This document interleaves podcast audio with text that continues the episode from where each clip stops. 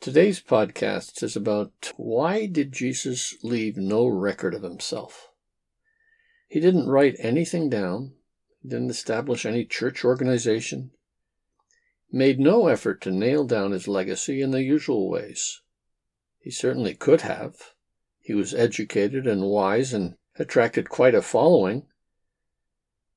And so, due to his refusal to leave a tangible record of himself, there are those who suggest he never really existed. Notice that Jesus often asked those he healed to keep quiet about it.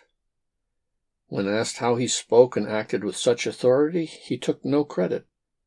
Of mine own self I can do nothing. The Father that dwelleth in me, he doeth the works. Finally, Jesus reassured his followers, The works that I do, ye shall do also, and greater works than these shall ye do. In other words, what I do is not a personal gift, but a universal principle available to all who would follow my example, not by profession, but by faithfulness to the Christ principle that I have taught and lived. And this is supported by his claim, Before Abraham was, I am. Now, he could not have been talking about his physical presence, his personality, but rather he was referring to the Christ principle which he embodied and which was as old as God.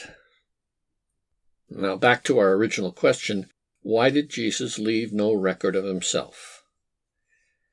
We find a compelling answer in his response to Simon Peter's correct identification of him Thou art the Christ, the Son of the living God. And Jesus responded, Flesh and blood hath not revealed it unto thee, but my Father which is in heaven.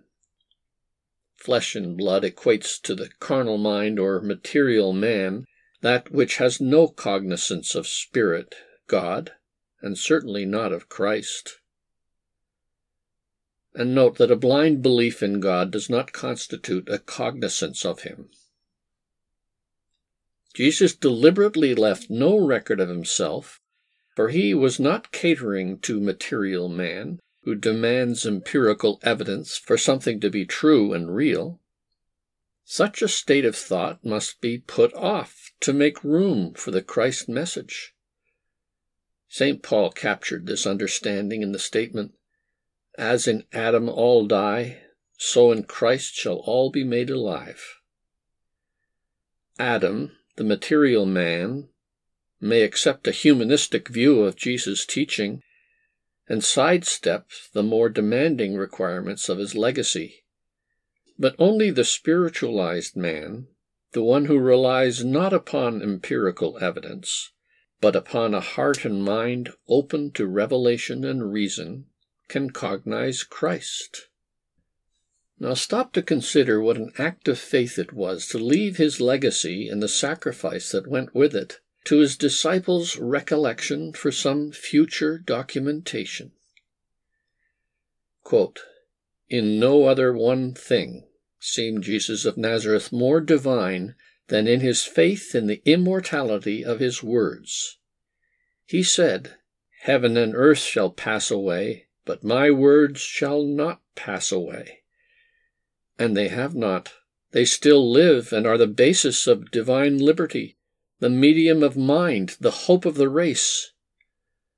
Only three years a personal Savior, yet the foundations he laid are as eternal as truth, the chief cornerstone. That's from Miscellaneous Writings by Mary Baker Eddy. So, with eternity before us, it remains now for mankind to shed its stereotyped religion.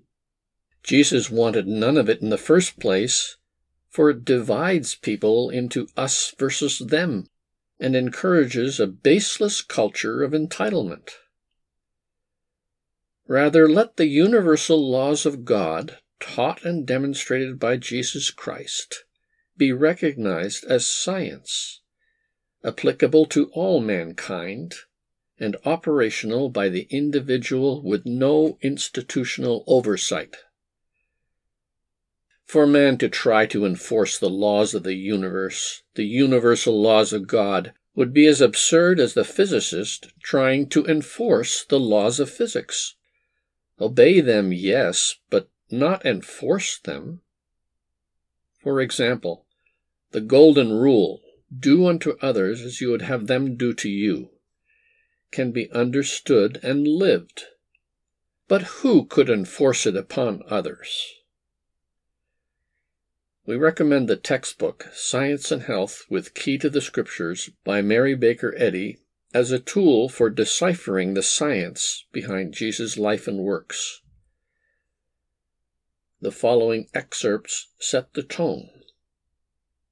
In order to enter into the kingdom, the anchor of hope must be cast beyond the veil of matter into the Shekinah, into which Jesus has passed before us and this advance beyond matter must come through the joys and triumphs of the righteous, as well as through their sorrows and afflictions.